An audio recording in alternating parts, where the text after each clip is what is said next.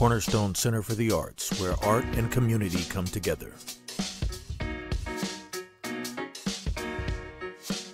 You are now listening to the Cornercast, the official Cornerstone Center for the Arts podcast with event updates, special guests, music, and more.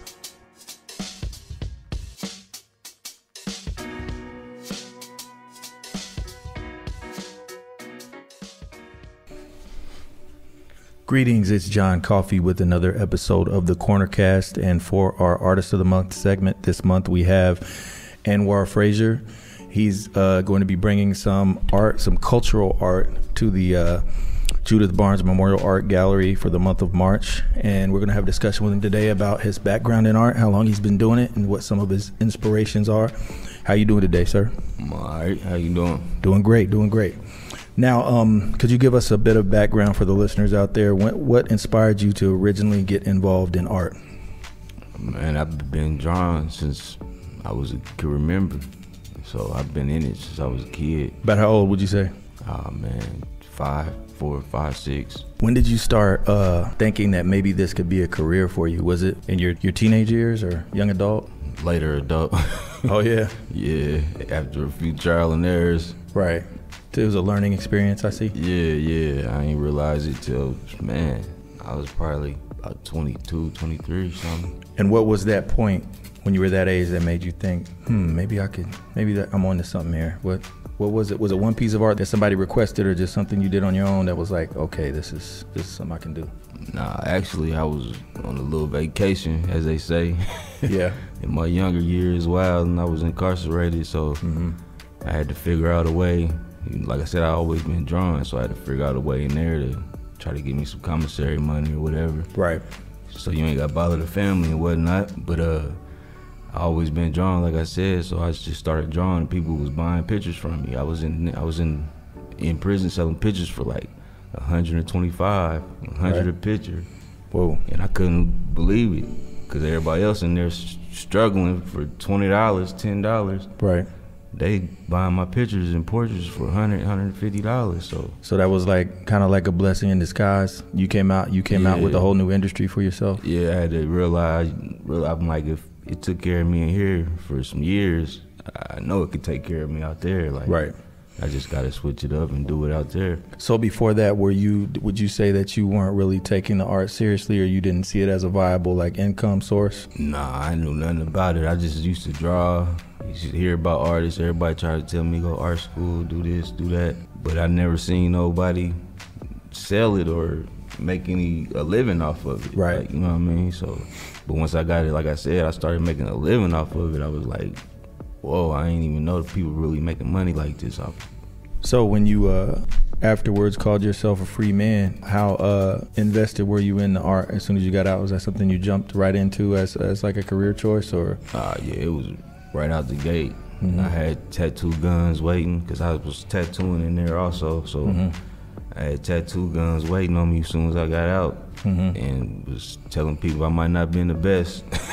Right. I was still doing the learning curve, but I was I was just on the grind, trying to right. tattoo whoever I could, or draw a picture for whoever, logo, whatever. Mm-hmm. It took some years to get, you know what I mean, into fruition, but yeah, I stayed at it. And uh, here at the Cornercast, that's what we always uh, discuss when we deal with artists. It's always best to stick with it, because you never know what it can turn into. I mean, when people give up, you'll never know how, how far you can take it. And sometimes, like you just said, it can uh, that inspiration can come in, in situations that you might not expect. Yeah.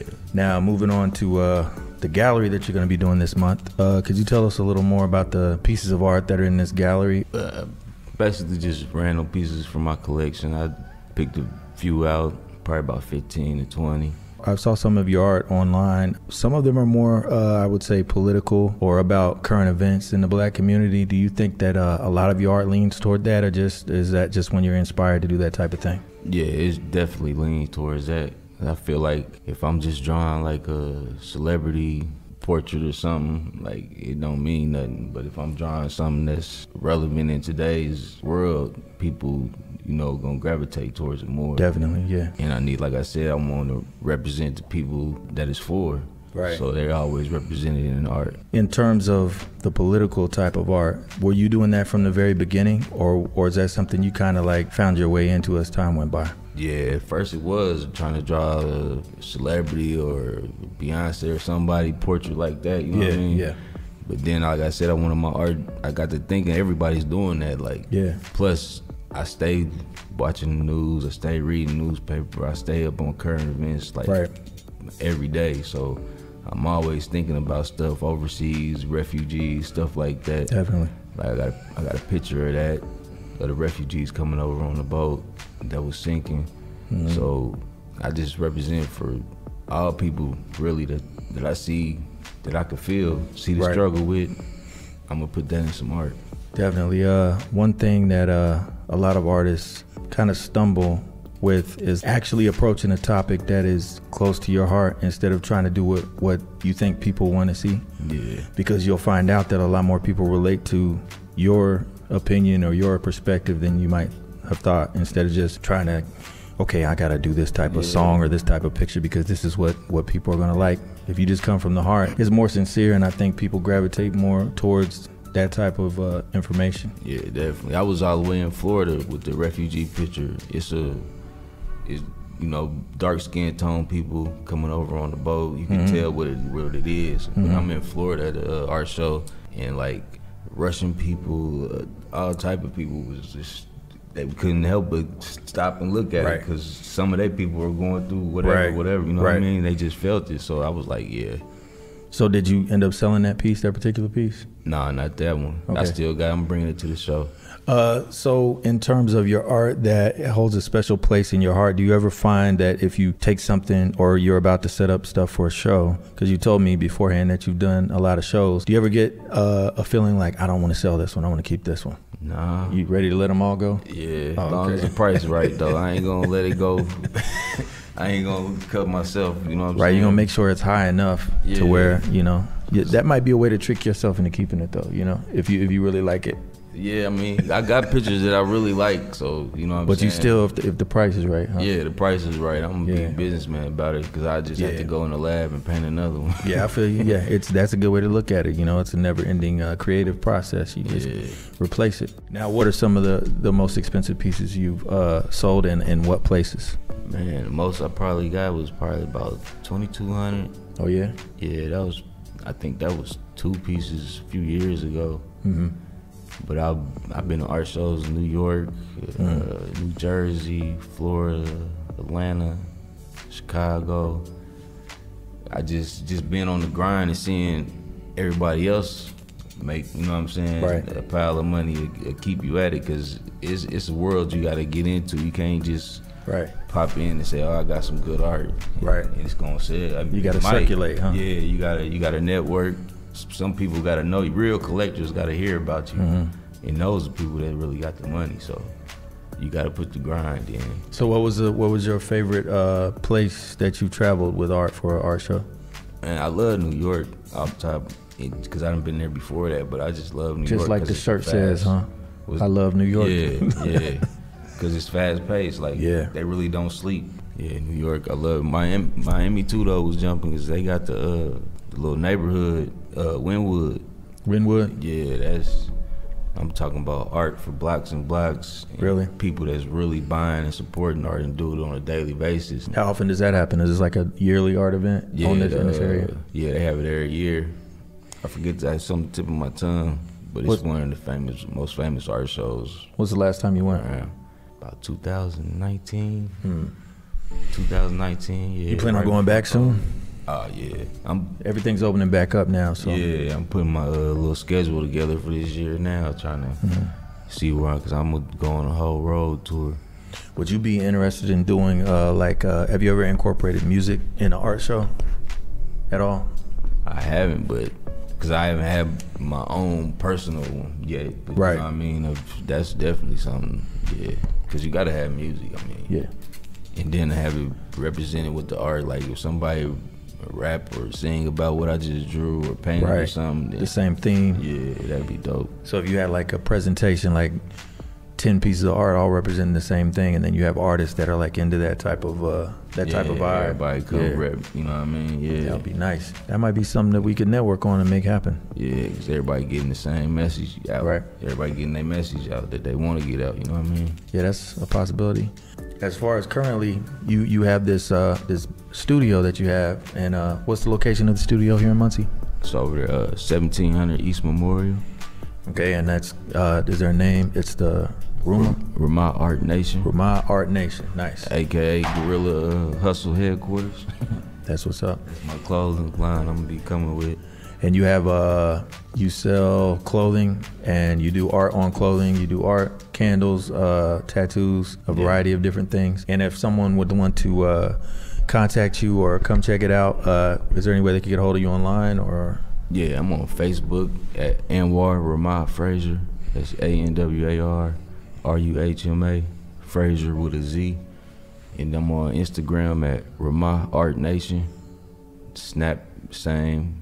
Or you can just text me if you want some tattoos or something. My number is open. It's three one seven, five one four, two zero six zero. All right. Now, uh, as far as business, with the uh, promotion of it online, do you get a lot of good responses from places outside of Muncie on social media? Yeah, and I've been networking with people, you know what I mean? When I was doing the shows, mm. art shows in and out of town, I always was connecting with people and getting their Facebook and, and seeing, you know what I mean, staying in contact with them. So mm. I get a pretty good support. Like the candles, I be having to ship out boxes all the time to Georgia, nice. Saint Louis, stuff like that. So those are selling, huh? Oh yeah, definitely, yeah. Yeah. Yeah. I actually have a separate segment. This is, I'm, I'm interviewing you now for the Artist of the Month, but there's a segment called Local Focus. We might have you back on for that one because that's more of like a businessman side of things. Uh, yeah. So yeah, I try to touch on uh, a lot of different uh, business, you know, entrepreneurs here in town that uh, are trying to, you know, come up using their talent and ability and focus. Yeah, that's what you gotta do, because it's only, that's the only way to get out the out the rut. Right, definitely. So, uh, is there anything else you would like to say to the listeners out there? Come support the shop. You can, like I said, you can follow me on Instagram, Facebook. You can come up to the shop. I'm usually in there every day after ten A M until, because I tattoo all day. What's the address again? seventeen hundred East Memorial Drive, Muncie, Indiana. Yeah, and uh, I did want to say, um, I wanted to ask you if you had any uh, like encouraging words or words of inspiration for up and coming artists out there, or musicians that are just, you know, stuck in a rut or a certain spot and need some kind of motivation to uh, continue what they're doing. Man, you just got to keep at it. That's like, I be hearing a lot of people say that, like that answer be seem to be irrelevant now, but that's the truth. Yeah. Like, you got to keep at it. Like, cause I, done, I do candles, customized shoes, tattoos, paint pictures, oil paints. I do everything art at my art studio. And like, I can't stop because I always gotta order. I always mm-hmm. gotta, even when things are slow, like you just gotta keep going because you never know what break is gonna come. Exactly, and uh, I like to say there's a little uh, phrase I use. I didn't make it up, but I heard somebody else say it. Success is found at the point where preparation and uh, opportunity connect, yeah. right? So you got to be prepared for the opportunity. The only way you're going to stay prepared for opportunities is if you keep working and have a good work ethic. Yeah, because I prepared for, like I researched everything I do. I researched it for mm-hmm. months, like, you know what I'm saying, mm-hmm. trying to figure it out. But yeah, the motivation to the up-and-coming artists or musicians or whoever, business people, whoever, like I said, you just got to keep at it, do it, but make sure you making a profit, right? Even if you ain't making a profit, you gotta see it, make sure it's a profit coming in the long run. Yeah, you know what I mean. Don't just be doing it for for nothing, right? Some kind of profit. Yeah, because I mean, unless you got money to support, doing yeah. it for the love. That's how I like when the tattoos slow down. My candles might help pick right. some of the money I lose. If something else slow down, then this customizing shoes might kick in. That's them revenue streams. That's yeah. what people, you gotta have multiple revenue streams. Multiple irons in the fire, they say. Yeah. So that way, in case one thing doesn't work out, you got something to fall back on. Yeah, definitely. Yeah. Well, it was great talking to you, and we'll have you back again. Like I said, for our other segment to talk more about your uh, business ventures. Oh, uh, yeah, appreciate you having me. Thanks for coming through, Anwar Frazier, Ruhma Art Nation. Yes, indeed.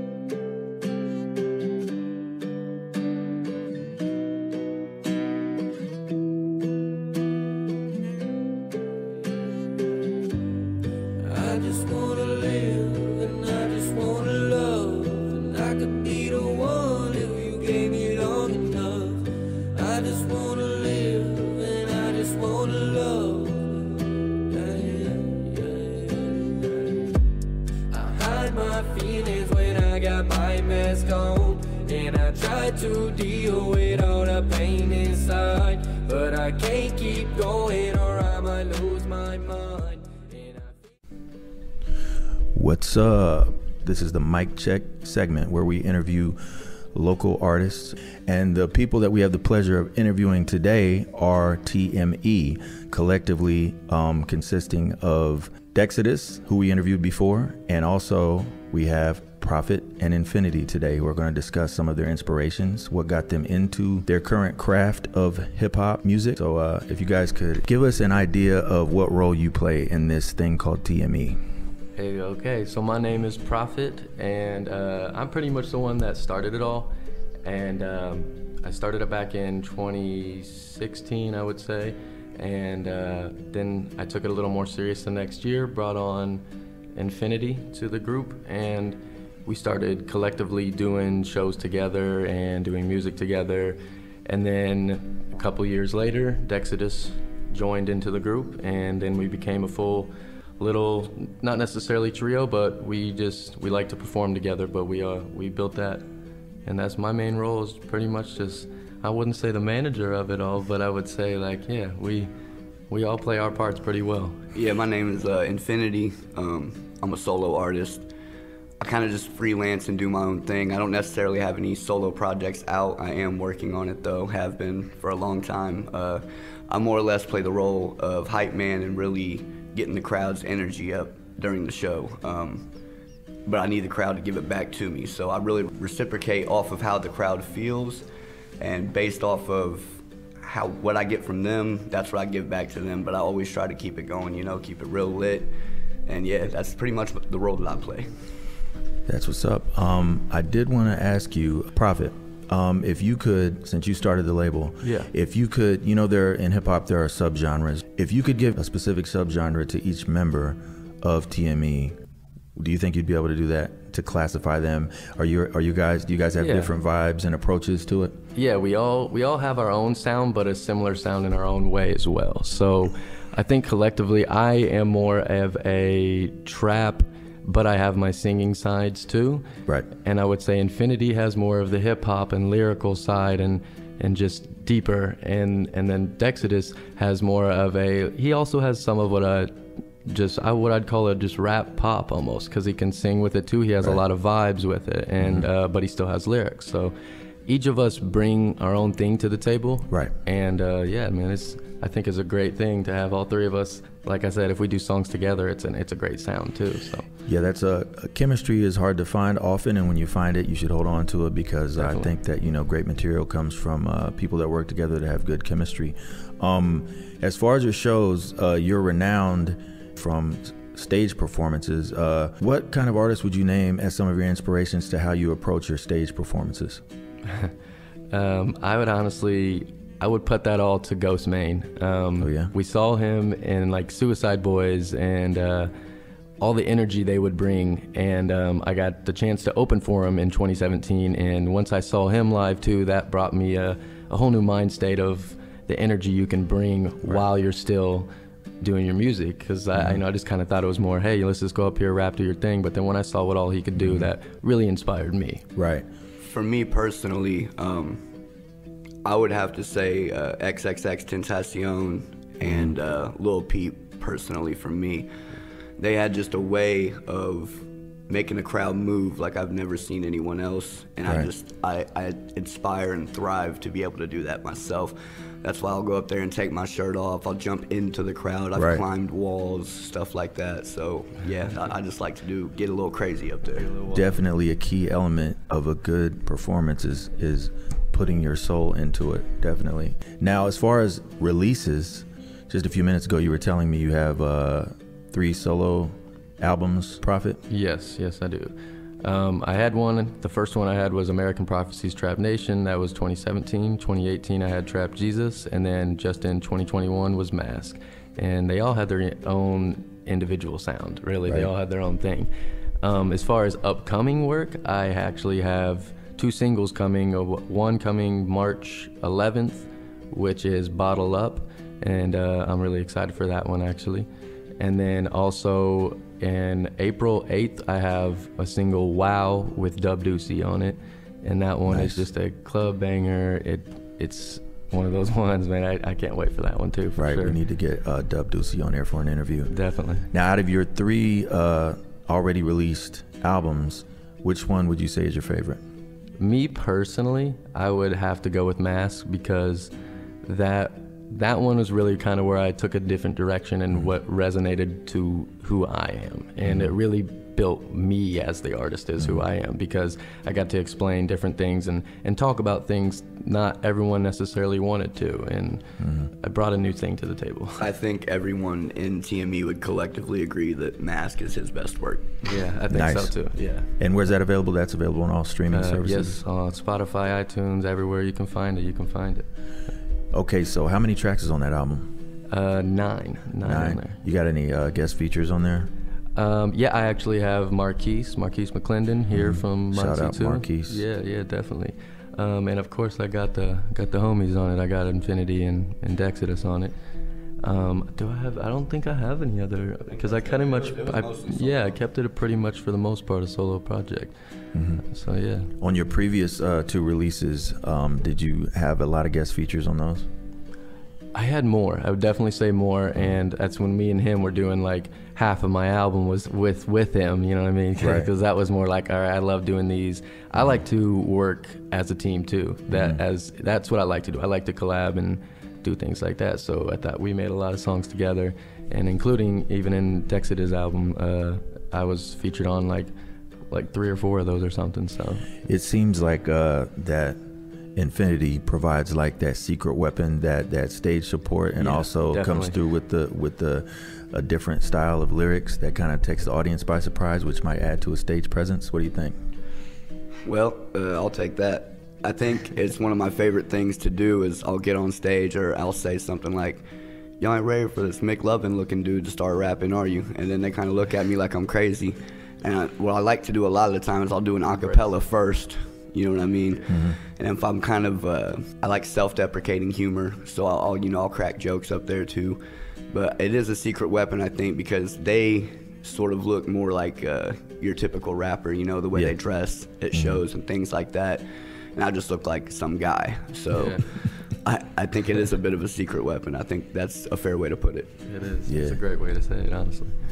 Yeah, so when are we going to see a, a solo project from Infinity? That's what we need. Man, I have probably six songs that I'm sitting on right now. Um, that's only released on one platform called Rap Fame, uh, which I would highly encourage any up-and-coming artist to look into. They have contests every week. The winner gets five hundred dollars. Mm-hmm. Dexodus is one of few, a lot of them actually. Uh, Prophet's one of few. I've placed a few times.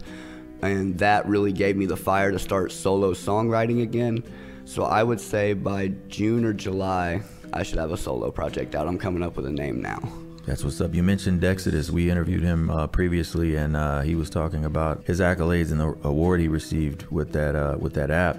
How would you say that as a movement, T M E? How does he fit into that picture? Uh, yeah, I would say he he has his own thing like on that app too. We're all on it, and we mm-hmm. all do our own thing. But he is just next level on the app, and and I give it to him there because, like I said, it's weekly contests, and he's very active on it, and. Um, Very consistent, and that's very key. It's called Rap and, Fame? Yes, Rap okay. Fame. Okay. And I think a big thing about what Dex does for us is he brings I don't think he would take offense to me saying this. He brings a mainstream sound yeah. to mm-hmm. T M E. Yeah, balance. A, a poppier sound, a more popular sound that you hear nowadays that, quite frankly, I'm and Dave's just not quite capable of pulling off the way that Dex is. Mm. He just has yeah. this certain tone to his voice that we just don't. So nice. I think he brought that to the table. Yeah, definitely. Seems like a nice balanced team there. You you have you're touching on a few different uh, subgenres and different sounds there. So overall, it, it would make for a, a diverse product, and uh, that's definitely pleasing to a lot of different fans. Now, as far as any upcoming shows that you have or events, we definitely want to touch on your social media presence and how people can listen to you online and get a hold of you. Um, yeah, we have a, a couple upcoming shows. I know we have one in Fort Wayne at the Ruin on uh, April twenty-ninth, and then we're also locking in um, one in May. We don't have a date yet, but um, working on getting one at Be Here Now, doing a, a cross-genre show, having like a hip-hop uh, and rock, and that'll be pretty dope. Nice. The big news with T M E is what we're going to be doing in June. Yeah. Now, we are still working on it, but we are working on a ten-day tour. Um, there's a guy, I'm not going to say his name, but we opened up for a guy, and he contacted me for a ten-day tour going all the way to Colorado, to Texas, to Memphis. Nice. All over the place. So we're still getting it locked in, so I don't want to say exact dates, but sometime in June, T M E is looking to hit the country. So that's got to be exciting yeah. for you guys. It, yeah, it, definitely. I'm sure it feels like uh, hard work is paying off when you get an opportunity to pop up like that. Absolutely. Yeah, definitely.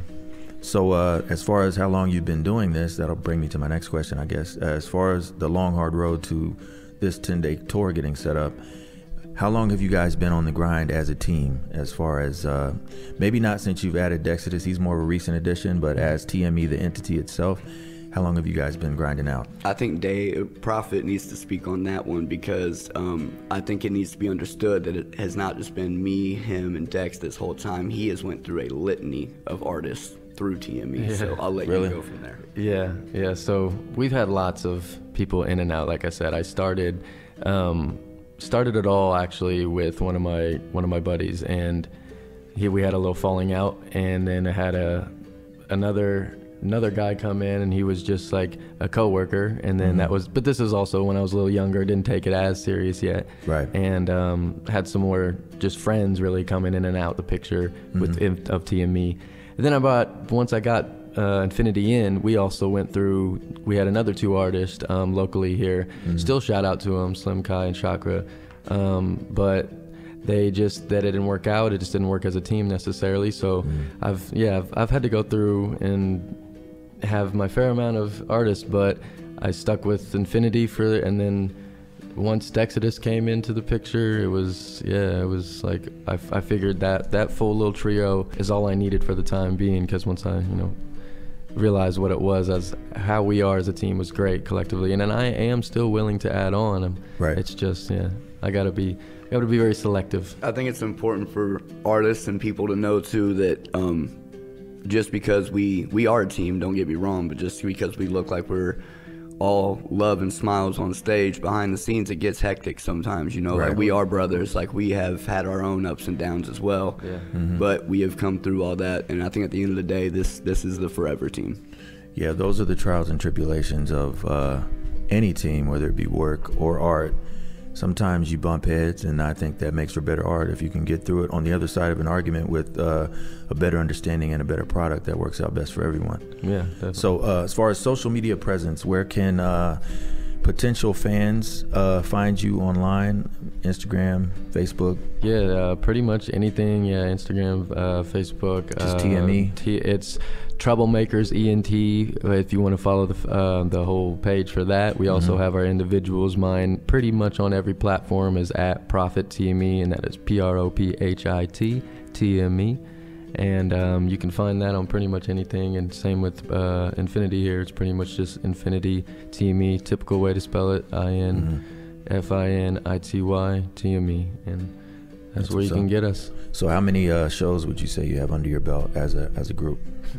Oh man, we it's it's hard to even keep count at this point, truly, because mm-hmm. we have done an insane amount, one one to two hundred easily under our belt mm-hmm. as uh, Prophet and Infinity. Um, Dex under the group has probably been, as a collective of all three of us, probably I'd say fifty, in that range. Um, and uh, we, yeah, we've done a lot. We've opened for a lot of big names. We've opened for um, Ghostemane, uh, who all who all have we opened? Chris Webby. We've opened for uh, Twisted Insane, Mike Jones, um, Gorilla Zoe. I don't know if I said that already. Um, a couple other more, uh, Tom McDonald, lots of other big names, but um, we like to do a lot of local shows here too, and show support to all the local artists, and uh, I think we, we've been doing some good stuff. So uh, out of all these shows, this long catalog of shows, which one or ones would you say are your favorites? Mine personally, I would have to say that Ghostemane, because like I said, that inspired me so heavily. Mm-hmm. um, and we've had local shows that we had one called uh, Straight Out of Quarantine, basically right when mm-hmm. everything changed, uh, and we got uh, the mask lift the first time and everything. And yeah. um, that was an amazing show, because that was when everyone wanted to come out, and right. uh, we hosted that, and it was an amazing show. I remember that very vividly. For me, I'll go two different categories. As far as the bigger, you know, Emerson shows and opening up for people, for me personally, it was probably Tom McDonald. I know he gets a lot of hate, but uh, that was an amazing show. He got off stage and was rapping in the crowd. We got a great response from the crowd, the best we've probably ever gotten at a, at a big show like that. Yeah. But I would actually have to say we had a show called Bring the City Out three, and we still have footage of that on YouTube. Yeah. And you want to talk about a crowd getting lit. I mean, my glasses fell off and got broken. We had people throwing elbows in the crowd. Oh, yeah. And we got right. video of all of it on YouTube. So that that, that was probably my favorite show out that of all of them. Nuts. Now, see, when the shows get hyped like that, that's where you classified it. How did you classify it earlier? You said tra mosh, trap, trap, mosh. Yeah, yeah, yeah, it's like mosh, trap music.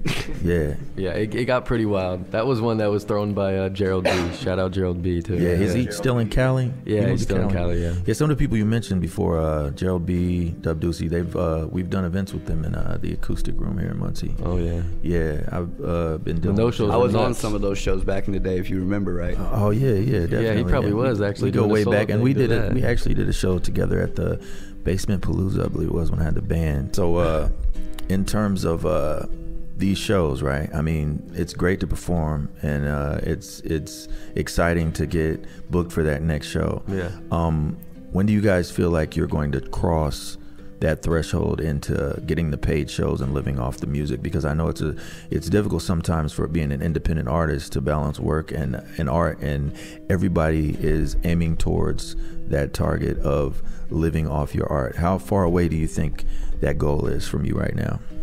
I would say we're we're actually pretty close to it, because once we get, like we say, he mentioned that that tour opportunity, I think that can really open us up to definitely the crowd nationwide. And then once we can get that more, and you know, bring the numbers up and prove to people who we really are, and that's all we really need. And I think it's doable in the near future.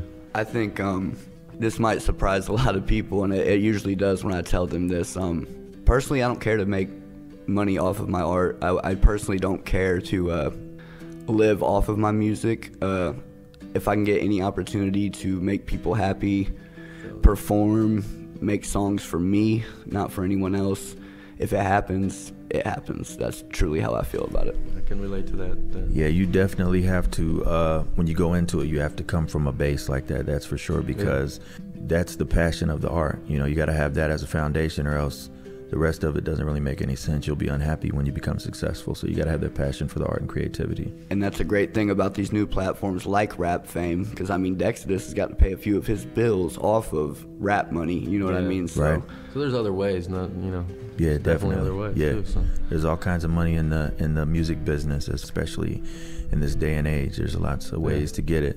And uh, it's great to see uh, local artists in pursuit of their dreams always here on the Cornercast. Is there anything else you guys would like to say to our listeners? Man, just, if there's any other local artists listening, man, like, don't let anybody tell you anything. Like I said, uh, the way I look whenever I go on stage, you know, I look literally like I cannot rap. I look like I don't know the first thing about hip-hop. And I'm actually like a hip-hop historian. So, um, look, if, if y'all are thinking about doing it, just try it, man. Like, do not be afraid to do it. Prophet was a little afraid to get on stage. Now it's his favorite thing to do, so. Yeah. And I would, if I had to say anything, I would really just say pretty much the same. Just keep doing what you're doing. If you want to do this, do it. And um, stay positive, because I know we have ups and downs. You're going to go through ups and downs when in the in the music business too, especially when you do that. You may not like everything you do, and that's okay. You just keep making, you keep making, you keep making them, and every day is progress. Definitely, every day's progress, and work ethic is it matters tremendously, you know. Um, do what you do, but be obsessive about it, and that's yeah. how you evolve, is being obsessive, because the volume of your work is going to cause you to transform with time, because you're correcting mistakes. Exactly. Thanks for coming through, guys. T M E. Yes, sir.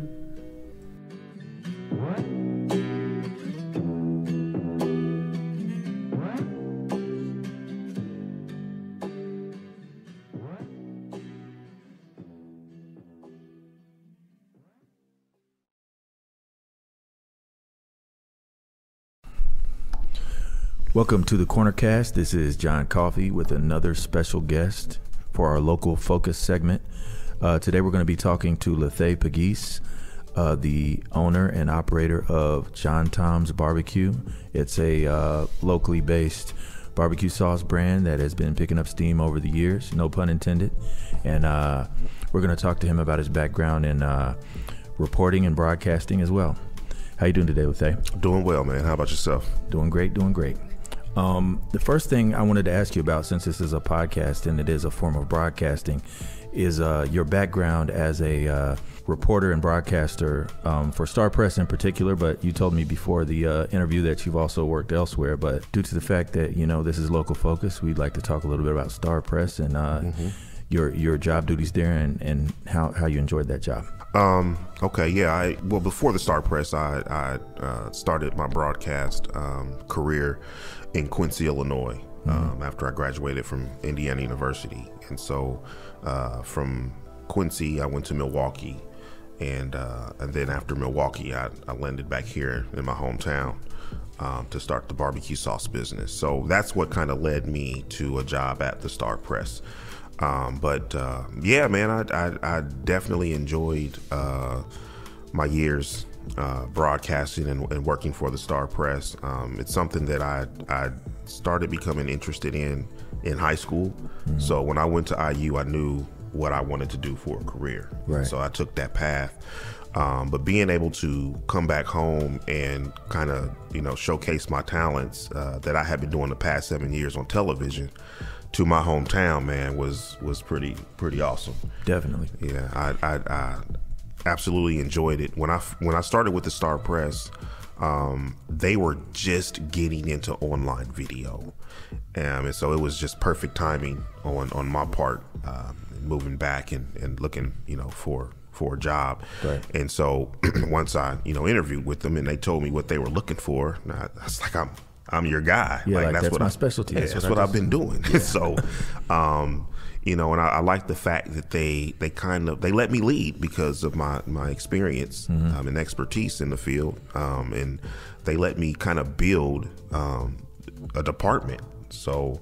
Um, I, I told them that what I wanted to do was just do my broadcast style reporting um, for the online newspaper. Right. And once we did that, man, it just it took off. I mean, people were interested and and and uh, you know, some people like feel like Muncie has their own little T V T V station. Yeah. But uh, yeah, it was it was cool. I loved it.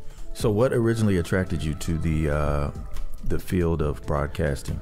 Man, to be honest, and I've asked myself that, man, and to be honest with you, I really, it really, I think it was something instilled in me at a young age. I remember watching the news with my grandparents all mm-hmm. the time. And, uh, you know, the older I got, and, you know, I would, I, honestly, I would be fascinated with, you know, the, the, the people who looked like me who were doing that job, right, you know, right. Derek Thomas at, you know, yeah. W R T V, yeah. and, you know, and it's, yeah. you know, Stacia Matthews. And yeah. um, when I got in, Uh, you know, got to high school and, and, you know, some of those mass media classes and stuff were available. It, it really piqued my interest right. in that. I was like, man, I would, I would really love to do that. But I always thought of it as like this dream job that, you mm-hmm. know, it's, it's a dream. I don't know if that can really, you know, right. really happen. But um, I went on to I U, man, and, and got enrolled in the, in the journalism school and start realizing, no, I really can do this, you no know, doubt. and yeah. Uh, yeah, that's kind of how I, I that sparked my interest. That's so. really inspirational to uh, look at that um, overall picture from a young child watching the news and saying, hey, you know what? I, that's that's interesting and that's amazing and that's you know and then as you grow you you are eventually that person that you looked at on the T V screen. That's that's really cool. So uh, when it comes to Milwaukee, your background in Wisconsin, was that where you did T V broadcasting, you said? Yeah, so the, my first job was in Quincy, Illinois. Quincy. Um, and it's all the way west. If you in the, if you were in the center of Illinois and just went all the way west until you got to the Mississippi River, that's where Quincy was. We sat right up on a bluff, uh, and you if you crossed the bridge, you were in Missouri. Mm-hmm. So, yeah. so, so, so as far as uh, broadcasting, tell me a little bit more of the breakdown of that, because I'm I'm slightly familiar with with that world. But how often do, is it like? A, do they send you out when there's a story just randomly? Do you have like, is it planned out weekly or, you know, sometimes they have like a breaking news story. Did right. you, were you involved in stuff like that? Absolutely. That it, honestly, that was, uh, I think that was the most fun part of yeah. the job to me. I loved, I grew to love breaking news. At first it was nerve wracking because, yeah. you know, um, being it, new to that career um, right. and you've never gone live before. I mean, I can still remember my very first live shot. Uh, it was a it was a small plane crash um, mm. in the outskirts of, of Quincy, a privately owned plane. And, um, you know, it was one of those things where like, hey, Lethay, uh, yeah, we need you to go. And, you know, I was kind of like deer in the headlights at first because I was like, okay. So I had to run out with, um, you know, a cameraman and live truck. And, and I mean, I was a nervous wreck because yeah. this, I'm like, you know, this is my first time going live and thousands of eyes are about to be on me right, right now. Right. And uh, I did okay. Um, I, I, I made a few hiccups, but I, I did okay. Hey, the first time, you know? Yeah, yep. It absolutely. got better with time, I'm sure. It did. I, I mean, I got to the point where, you know, it's like, okay, live shot, let's go do it. You know? what, what, what's your most memorable uh, news story that you were involved in during your, your career as a as a broadcaster? Uh, when I covered, uh, when I interviewed Barack Obama. Oh, yeah. Um, he was running for senator at the time mm-hmm. um, against Alan Keyes. I knew who Alan Keyes was just because, you know, uh, we had studied, you know, from right. college, you know, learning about Alan Keyes. I always thought Alan Keyes was hilarious. He was yeah. a funny dude to me. And so I knew I was going to be in, uh, interviewing Alan Keyes. Mm-hmm. But um, one day we was in the newsroom and uh, our assignment editor said, hey, Lethay, would you like to interview Barack Obama? And I said, interview who? And she said, Barack Obama. And I said, who is that?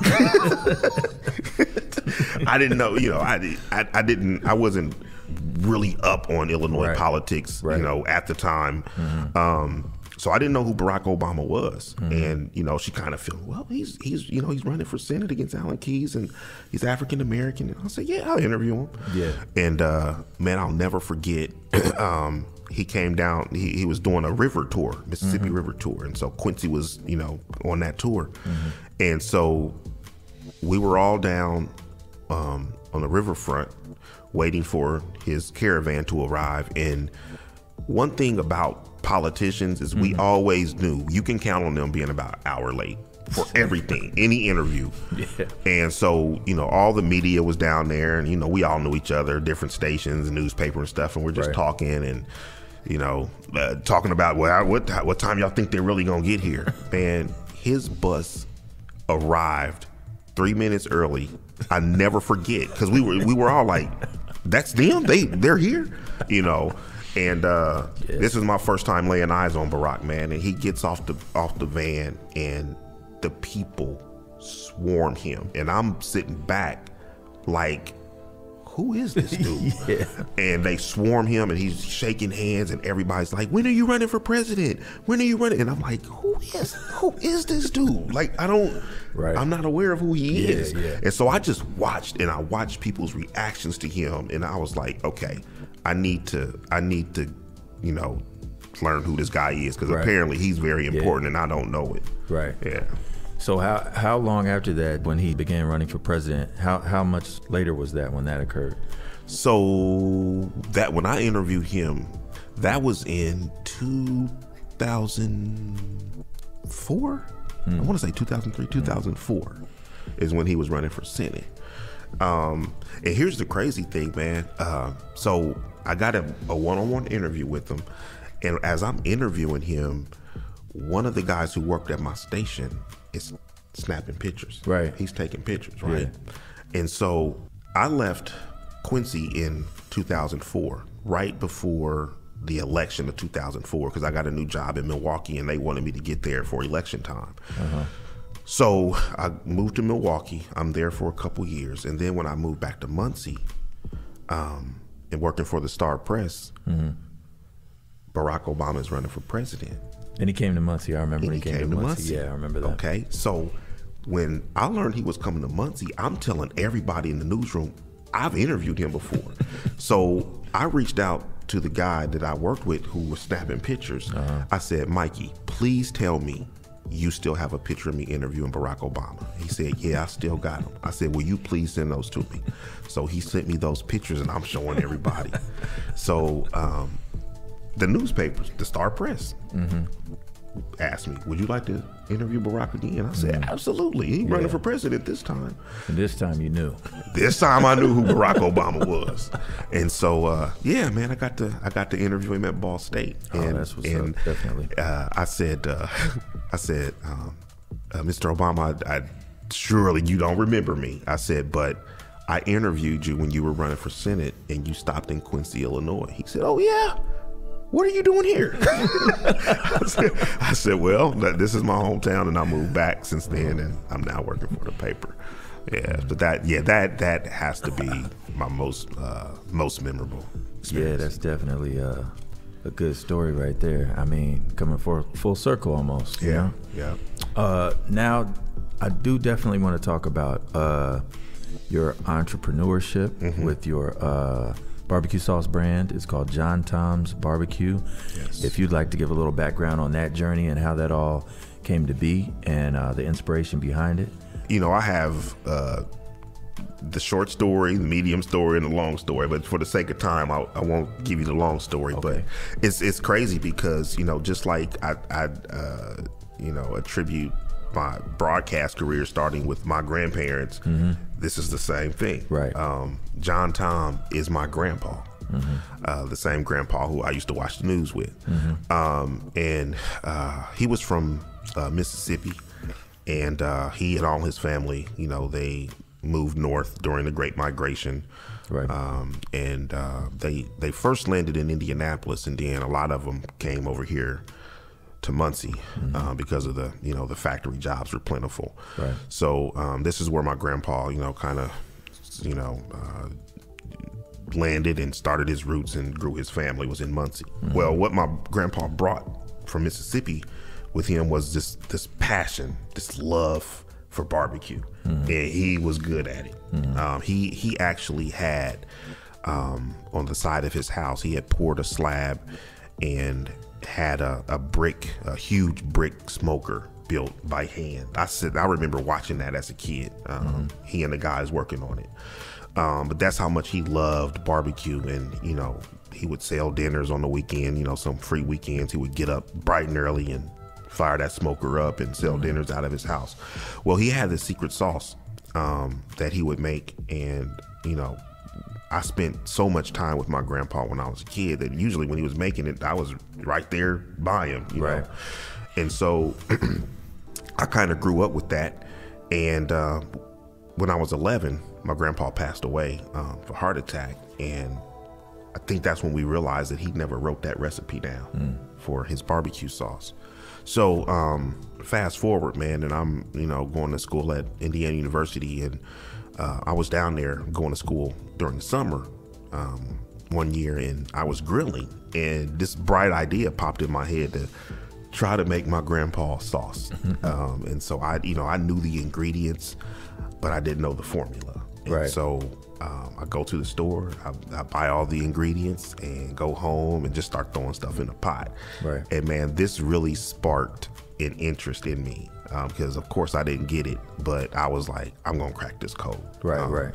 And so, man, I carried that with me, man, over the next five years. I mean, I didn't, I didn't get my recipe down until I was living in Quincy, Illinois. So that's mm-hmm. after I graduated from mm-hmm. I U and moved, you know. This entrepreneurship, this idea, it was running right alongside your career. It was. Uh, yeah. So that's one thing that I had. I just had a music guest on here not too long ago, Juan, and uh, he, he's involved in some real estate. And mm-hmm. that's one thing that I like to say to independent artists or musicians is that it's always important to have some business acumen or something to fall back on. No, you. I mean, you're right about that. Um, and I think too, to to your point, man. Um, entrepreneurs will tell you that, you know, I think a lot of people fantasize about being an entrepreneur and feel like, okay, I can provide this product or service and I can just quit my job and I can mm-hmm. just go into that and then, you know, I'm gonna be successful. Man, you most of that time you you're gonna have to work. You, right. You're gonna have to have an income coming in because uh, you know, entrepreneurs know uh, depending on what you're selling, um, you know, it takes a while to to turn a profit and right. start making money. Yeah. So that's why I mean, when I was work when I started working for the Star Press, man, um, I had that wasn't a, until a year after I had started this business. Mm-hmm. So you know, I start realizing like, okay, you know. Uh, My package that, you know, the the my last job had given me is starting to run low and mm-hmm. uh, I need a job. So right. that's why, I you know, I went and, and seek some some opportunities at the Star Press. But, right. um, you know, people need to know that, you know, if, if you get into entrepreneurship, man, you know, you're you're probably going to have to work some type of job. Right. To, to, to you know, keep the lights on while you're trying to build this business. And also to feed and invest into the business. Yeah, you absolutely. Know? So when I got to Quincy, um, uh, I, you know, I still, I'm still trying to, I'm still trying to make this, this sauce that I'm, okay. I'm on to. And I had my little tablet. And so I, it'd be like batch thirty, you know, mm-hmm. and then I would record what I did and then I'd taste it and be like, okay, nah, mm-hmm. this needs something or I need to take something out. So I, I totally stopped trying to make my grandfather's right. exact sauce because I was onto something. Like right. I was onto something, it was good. Mm-hmm. So I said, I'm just gonna stick stick with this. Right. Um, and so I finally got a recipe that I was happy. I was satisfied. I was like, this is good, like right. to me. Yeah. So I tell you what I did. Um, I invited one weekend, I invited all of my co coworkers over from mm-hmm. the, the, the news station. And I man, I grilled up a bunch of meat. Mm-hmm. And so um, none of them knew that I had been working on this, this uh, sauce because it was just a hobby, right? Mm-hmm. um, and so I invited them over. It's probably about fifteen people over. And I sat a ball jar of my sauce on the table with the meat, and I went and found a corner and I just chilled and sat back because I wanted some honest opinions. Right. I didn't want to announce, hey, yeah. this is a sauce I created. Yeah. I want y'all to taste it. Right. Tell me what y'all think. I didn't want to lead anybody. Right. I just sat it on the table and went and sat in the corner and I was like, I'm going to wait to see if somebody says something. And so, man, I tell this story all the time. Uh, there's this intern we had um, mm-hmm. from Northwestern, and she's a vegetarian. Mm-hmm. And she's standing in the kitchen with a plate of Lay's plain potato chips mm-hmm. and some of the sauce on the side. And she's just dipping chips in the sauce and that's all she's eating. She was the first person that spoke up and she asked what it was because this is the best barbecue sauce she's ever had. And I still didn't say anything. And so I let other people chime in and right. they were asking me, yeah, what is this? Where can I get this? And so that's when I, you know, dispose that. Hey, I mean, I invited y'all over here because that's my barbecue sauce I created. And they didn't believe me. A lot of people didn't believe me. I said, no, I'm serious. That I created that. And I, I invited y'all over here just to get some honest opinions on it. What y'all think? So they were like, you got to do something with this one day. Right, yeah. And that's when the motor mm-hmm. really started running like, okay, mm-hmm. I got a product that people like. What right. could I do with this one day? So. Yeah, it's just like with musicians or with art, you know, to have someone appreciate your work is is is a great feeling. Man, what people don't understand, it takes courage for an artist, you know, a musician, to even put your your creation out there for right. people to judge. Right. Like, there's a lot of people who's scared to do that part. Right. You know, and if you have, if you have, I mean, I could have put my barbecue sauce out there and a lot of people been like, man, this is nasty. I mean, I took that That's chance. That's the risk, yeah. That's the risk. And, and, and my hat's off to, you know, the musicians and the artists and anybody out there that creates and are bold enough to put their product out there for people right. to judge. Yeah, definitely. It definitely takes courage. I mean, there's a lot of people that that sometimes fear success. I ran into a few mm. of them, and, mm-hmm. and part of that fear comes from self-doubt, you know? Yeah. So you definitely got to believe in yourself in order to succeed. I did want to make sure that the listeners know where they could uh, find your products uh, online, or, you know, if there's any social media you'd like to share. Yeah. So um, uh, our website is... Uh, John Tom's, that's J O H N T O M S B B Q dot com. Um, and on there we have a tab called Find Us, and it has a list of stores that carry our sauce. Um, we're kind of, we're out there, man. We're, we're kind of all over the place. Um, we're in about forty-five Kroger stores. Um, we're in some Target stores. We're in some, some, some, uh, Fresh Time stores, mm-hmm. and then we're in a lot of, you know, butcher shops and mom and pa shops.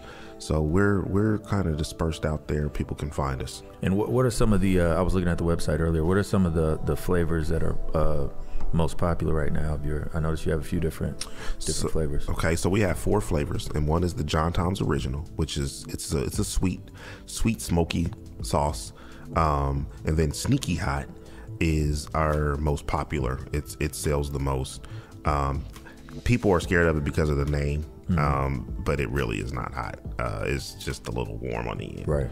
Um, and then Hoosier Heat we created because a lot of people were saying, "Hey, love the Sneaky Hot, but it could be hotter." Right. So we created Hoosier Heat, um, and that's that's gonna give you a nice little kick. And then last May, Um, we introduced a new sauce. We, after listening years to our customer base telling us to create a mustard-based sauce, mm-hmm. so we created what's called Pepper Gold, and it's it's our version of that. That's the South Carolina style sauce. They mm-hmm. use mustard as a base, mm-hmm. um, and so we created created that and introduced it in May, and man, it has taken off. So now, uh, do. With your different flavors, do you have advisors or a team that works on this? Uh, is, are you mostly the source of all these new ideas? Or uh... Yeah, so the, the first three are all mine. Mm-hmm. um, uh, the the uh, the one we just introduced, the Pepper Gold, we actually did work alongside with um, our, our manufacturer, mm-hmm. and created that one. Nice. Um, so with their food scientist, and you know, we just kind of put our heads together and we ended up coming up with what we call Pepper Gold. Nice. Yeah. Well, it was a pleasure speaking to you, and I've, I've learned a lot about the process of uh, food manufacturing. I've always wondered when I when I go shopping and look at the shelf, you know, the, the ins and outs of the manufacturing and distribution of those products, because I'm just, I think like that, you know, especially those of you that are listening that want to get involved in uh, any field of business, whether it be art, music, or even uh, food manufacturing and distribution. There's there's a process, and learning the process mm-hmm. helps you become successful because you know what you're investing in. Um, it's good talking to you, and we'll have you back. All right, man. Thanks, Lethe Pagis.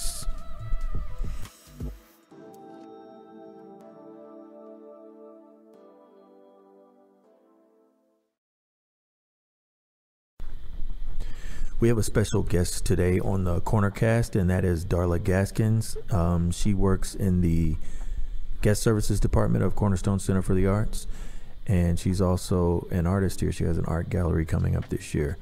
Um, how you doing today, Darla? I'm doing well. How are you doing? Doing great. Um, could you start off by letting us know how you got interested in Cornerstone Center for the Arts?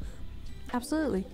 So for my high school years, I was sick and bedridden for about three or four years. And so I never really got the um, social experience that a teenager should have at that age. It's like your entire high school years, right? Exactly. Like I didn't get to, to date or hmm. just do any of the fun stuff that teenagers did. Mm-hmm. And so um, I really loved to do art, loved drawing.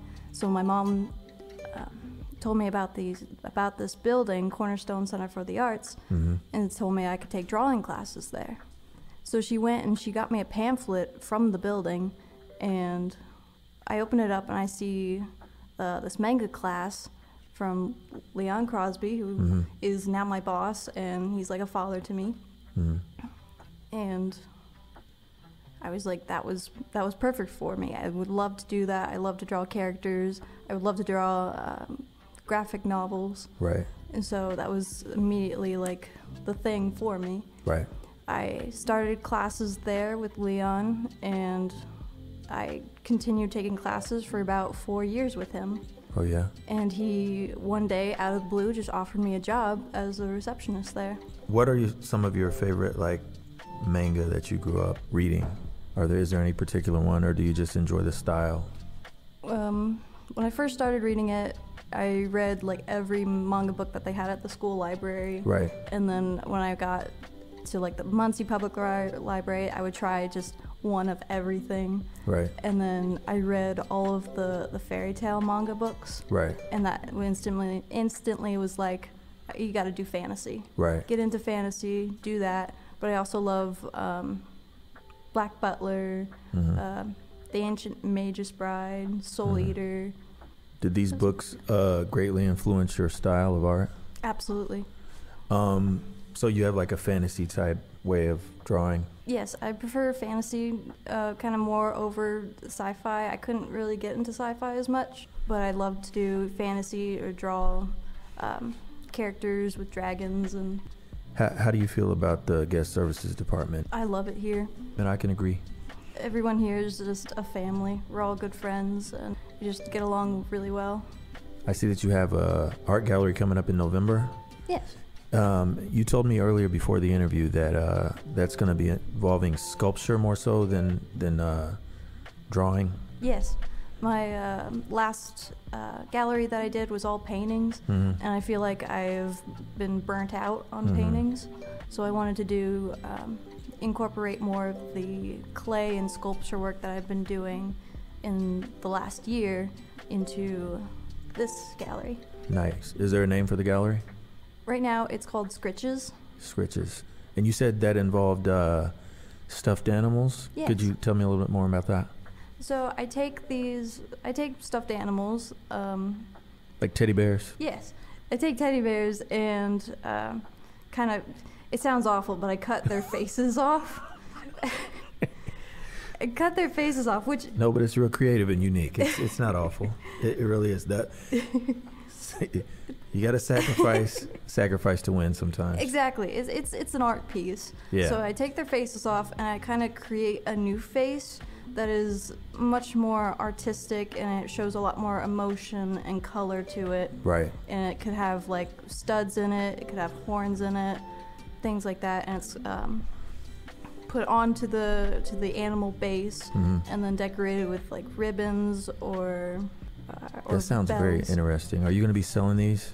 Yes. Okay, nice. I'll be sure to check that out. We're gonna have some pictures posted on cornerstone arts dot org. And uh, you said you did another gallery. Was that, you said that was a, your paintings? Yes. Some fantasy paintings? Yes, that was uh, last year, last July, I believe.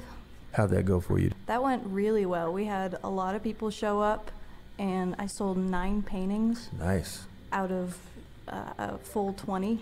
The actual art gallery art show is the first Thursday of every month, right? Yes. So we'll stay tuned for that in November, and we'll probably have you back to talk some more about that. Is there anything else you'd like to say? Uh, come to Cornerstone Center for the Arts if you love art or love dancing. If you have a passion, you can thrive here. We're Definitely. all a family. We're all a community, and you probably know our staff around Muncie. Definitely. Well, thanks for coming through, Darla, oh, and we'll you have you back. Me. No problem. Cornerstone Center for the Arts offers opportunities for creative expression for all through community and rental spaces in a historic setting. Thousands of area residents attend events, wedding and civic events, in addition to taking classes in art, dance, and music. For additional information, go to cornerstone arts dot org or call seven six five, two eight one, nine five zero three.